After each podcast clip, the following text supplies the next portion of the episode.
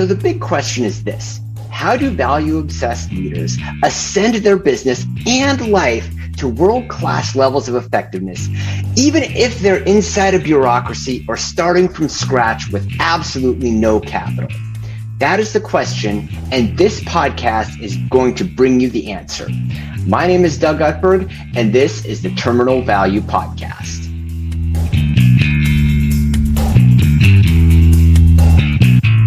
Welcome to the Terminal Value Podcast. We have Dan Mangena with us today. And what we're going to be talking about is pivoting to abundance. And so this is going to be more of a psychology mindset type of focused episode, which is actually really important. And I think the idea of a, an abundance mindset, I used to think it sounded a little woo woo, but mm-hmm, as I've mm-hmm. gotten older and as I've studied more, I found that it's actually really, really important to be consistently orienting your mind toward you know away from scarcity and toward the idea of abundance. But anyway, Dan, don't let me take over the episode. Introduce yourself and let everybody know what you're all about. Hi, Doug. Thank you for having me. First of all, I'm Daniel Mangena. I'm from East London in the UK. I get to call Cabo in Mexico home. And what I'm all about is con- connecting people back to their natural state of uh-huh. abundance uh-huh. in every area of their life, not just their money, yeah. not just their health, not just their relationships, but across the board. Outstanding. Okay, well, so let's just ask the obvious question. I go, okay, so it's like, you know, let's say I'll, I'll use myself as an example going in the time machine. Okay, so, you know, a part of my career journey is in April of 2020, I was terminated from my corporate job. So, mm-hmm. what, you know, it was right at the beginning of the pandemic. We had a new chief information officer who came in, and basically what he did was he cleaned out all of the the old guys people who were too close to the CFO. Essentially, mm-hmm. he wanted to be the only person who was handling executive communications. I go, okay, so I'm dropped on the street. This is not a time when I'm feeling an amazing amount of abundance. so let's assume that whoever is listening is starting there. Mm-hmm. Hopefully not, but let's just assume they are. Yeah. What does their path to abundance look like? Well, first and foremost, celebrating you for not letting that take you down to a deep dark hole because a lot of people yeah. faced deep dark uncertainty. Not every business was able to pivot into moving virtually. A ridiculous percentage of, of small owned family owned yeah. businesses went down the pan. A lot of SMEs didn't make it through. I'm not going to say the pandemic, I'm going to say governmental response to yeah. the pandemic right? And so I would say the second that your abundance becomes tied to a specific thing, it's not really abundance, it's a contingent yeah. condition. So if your condition of abundance in your mind is tied to the idea of me having a job and having some kind of stability, then it was already mm-hmm. built on the sand. So first and foremost is to take this opportunity to break free from the illusion that a job was going to keep you stable anyway. This actually happened to a friend of mine. He does singing live music. Yeah. And he got dropped just yesterday. He sent me a text like, Dan, I got dropped. Like, what am I going to do? It's like, well, dude, now's the opportunity for you to dive in yeah. and actually start to expand beyond the box that that are given to you. So, first thing, if you're dropped out and dropped on your butt, recognize that all that's happened is that the, the illusion of stability is gone.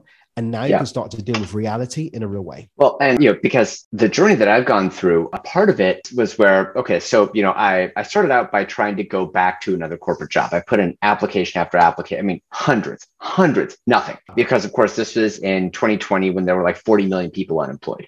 Yeah. Uh, and so eventually I said, okay, you know what? I'm going to figure out how to do it my own way. That is what I affectionately refer to now as the trial of a thousand failures, which essentially, which, you know, in my view, a part of it is to say, okay, if I decide that I'm going to do it my own way, you have to just decide that I'm going to go through a whole bunch of trial and error, knowing in advance that I'm going to fail at a lot of things. But you know, you don't have to hit the ball in the first time you swing the bat. And mm-hmm. truthfully speaking, you only really need to get good contact a couple of times, and you'll be just fine. And so, at least in my view, I think that's a part of it.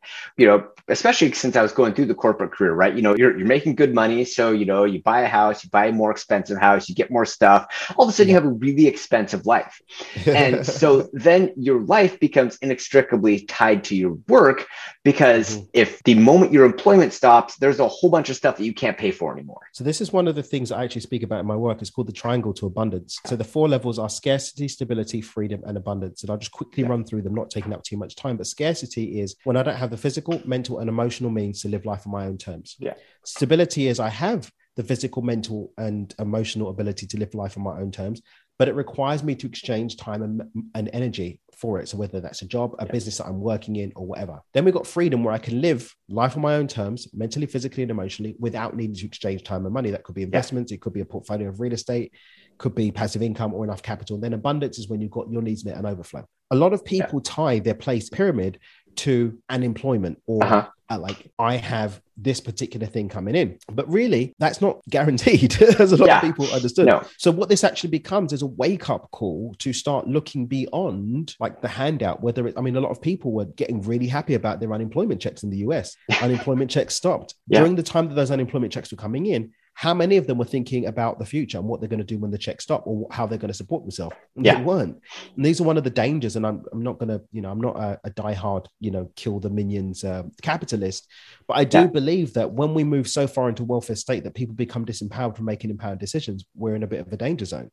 And so yes. this whole situation of the rug being pulled out, actually, again, it's a wake up call. Depending mm-hmm. on other people, places, and things to take care of your needs is not gonna not no bueno if you're making decisions, commitments for the future, such as yeah.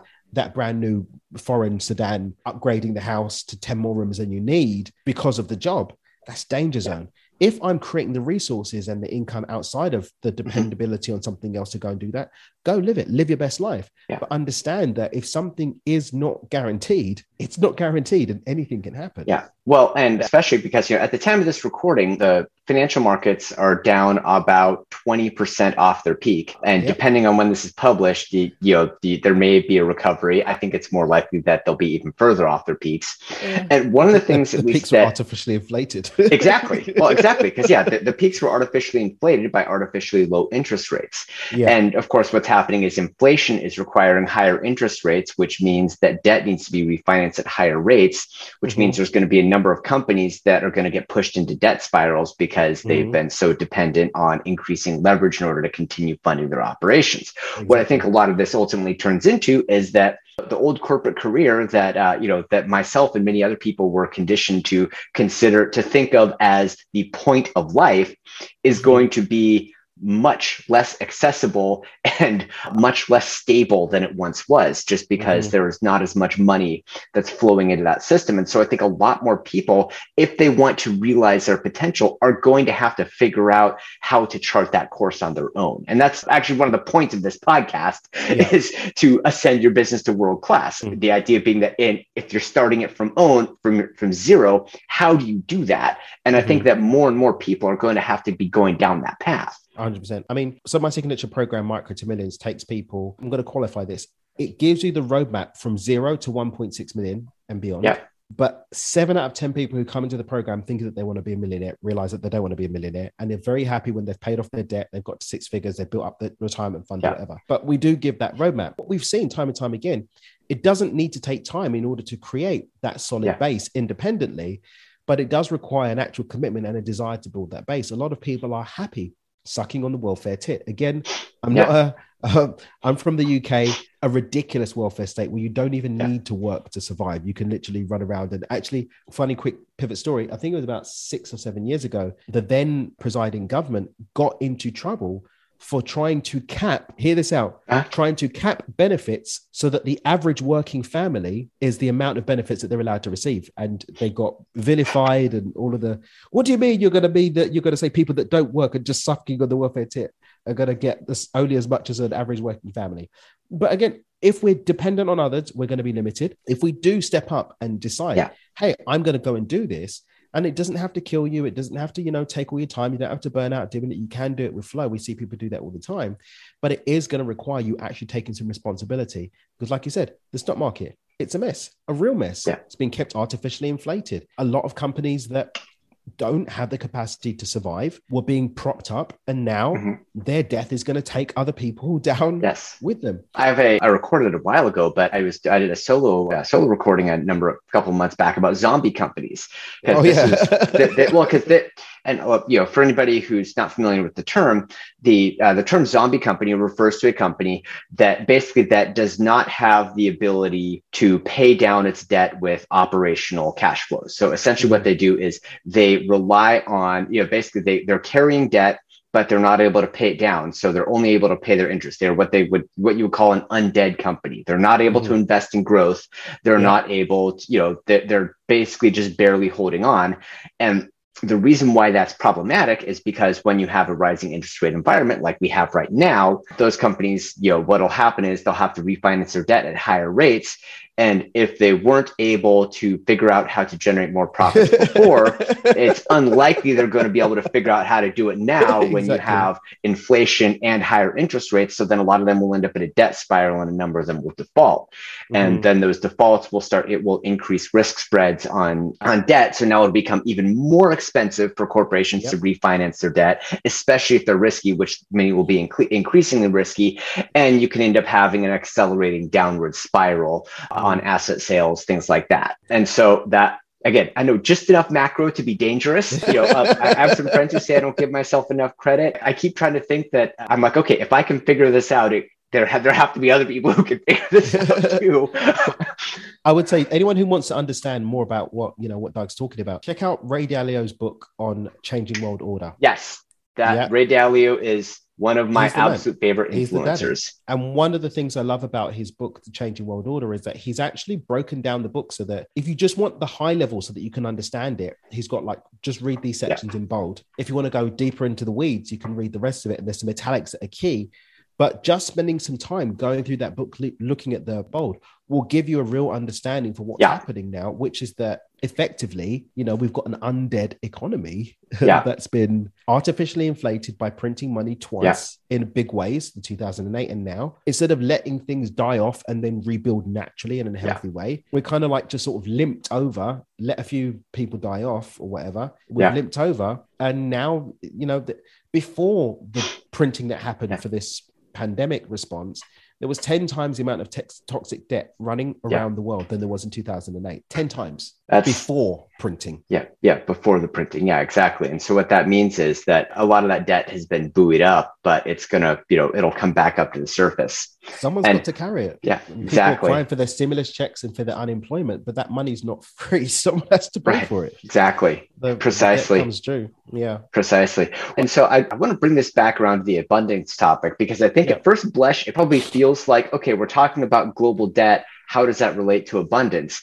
And uh, the way that at least I, that I connect the two is that, in my view, abundance is really about your own perception of what you actually need, which, mm-hmm. if you're really honest with yourself, isn't that much. Yeah. And so when you adjust your own perception to dial down your real needs, then that gives you the freedom to view more of what happens as a gift as opposed to an obligation yeah. or an entitlement. That's mm-hmm. the way I think of it. Help me fill in any gaps in the road here. I would say, I mean, a, a, lot of people view the idea of being financially free or being abundant as this really, really far thing. Oh, I'm never going to be able yeah. to do it. Blah, blah, blah. I'll tell you a really, really quick story. We had a woman in, in, our program, and I asked this question. I said, I want everyone to, you know, come up with your financial freedom figure. What's your number? The amount of money that you need every yeah. month to live life on your own terms so that we, we've got a target to hit for. And she was convinced. She said, Dan, I need 100000 a month. I said, What? You need $1.2 million a year? She, said, yeah, I do. I said, uh, This is what we do. I want you to go and write down your best life, everything. Yeah. Sexy as, as you can, write it down and then go and research and see how much it costs. I'll give you a couple of guesses, Doug. How much do you think her financial freedom number actually was on a monthly basis? I'm guessing about 15 grand. Not even that. 3,500. Where, where did she come up with 100,000 bucks a month then?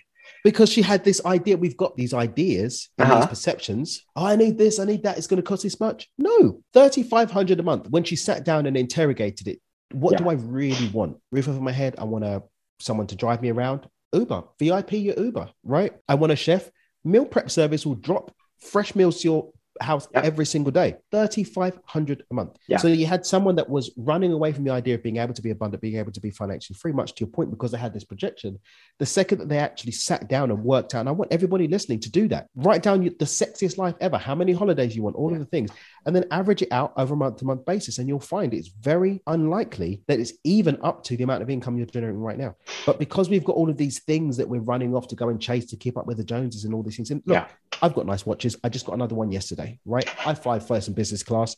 You know, I live in Cabo. I understand the sexy, but having a conscious relationship to what you find to be sexy for you yeah. versus what I'm doing just to keep up with other people, two very different ideas. Yeah. Uh, and I think that's really important because you know, as you start adding things onto your life, that starts adding cost. And then, mm-hmm. you know, you end up having to run faster and faster just to, you know, basically just to keep up with the life that you've created. It's very easy to do and yep. it's it can be hard to walk back unless you're really willing to make those proactive decisions which i really think that you know programs you know, you know programs like either yours or other people's to be able to get toward a but an abundance mentality is really important because unless you consciously force yourself to walk back, it's easy to just kind of keep going on the treadmill. And again, you know, so many people are doing this running forward based on ideas of what other people, I suppose, think that they should be doing searching for meaning, searching for validation from outside yeah. parties.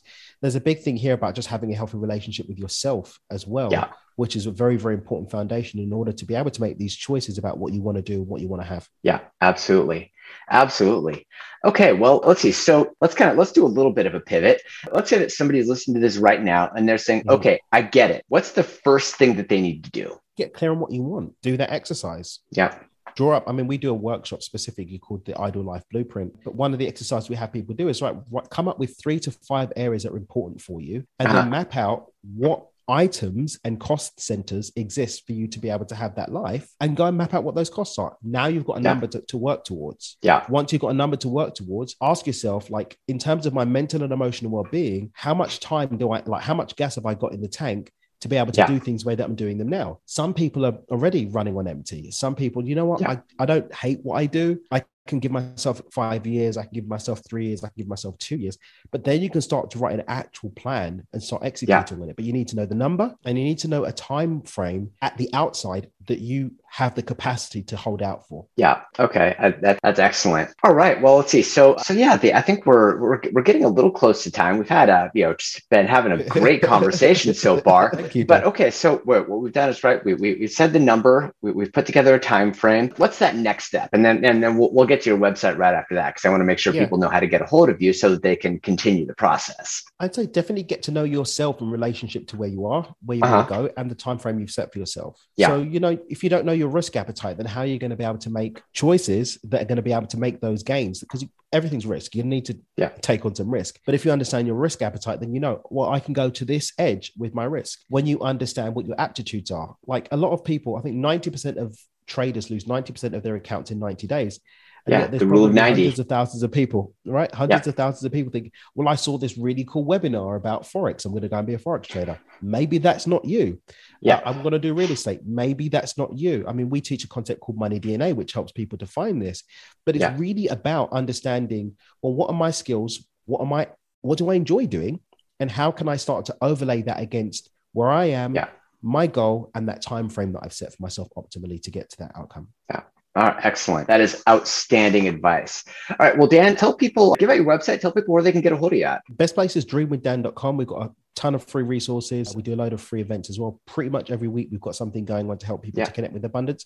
But everything's on the website, dreamwithdan.com. All right. That's dreamwithdan.com. Hey, Dan, I really appreciate your time today. Thank you. All right.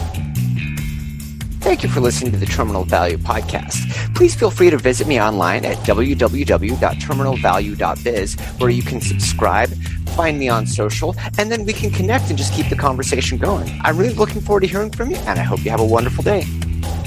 All rights reserved. No part of this broadcast may be produced in any form by any means without written permission from Business of Life LLC. All trademarks and brands referred to herein are the property of their respective owners.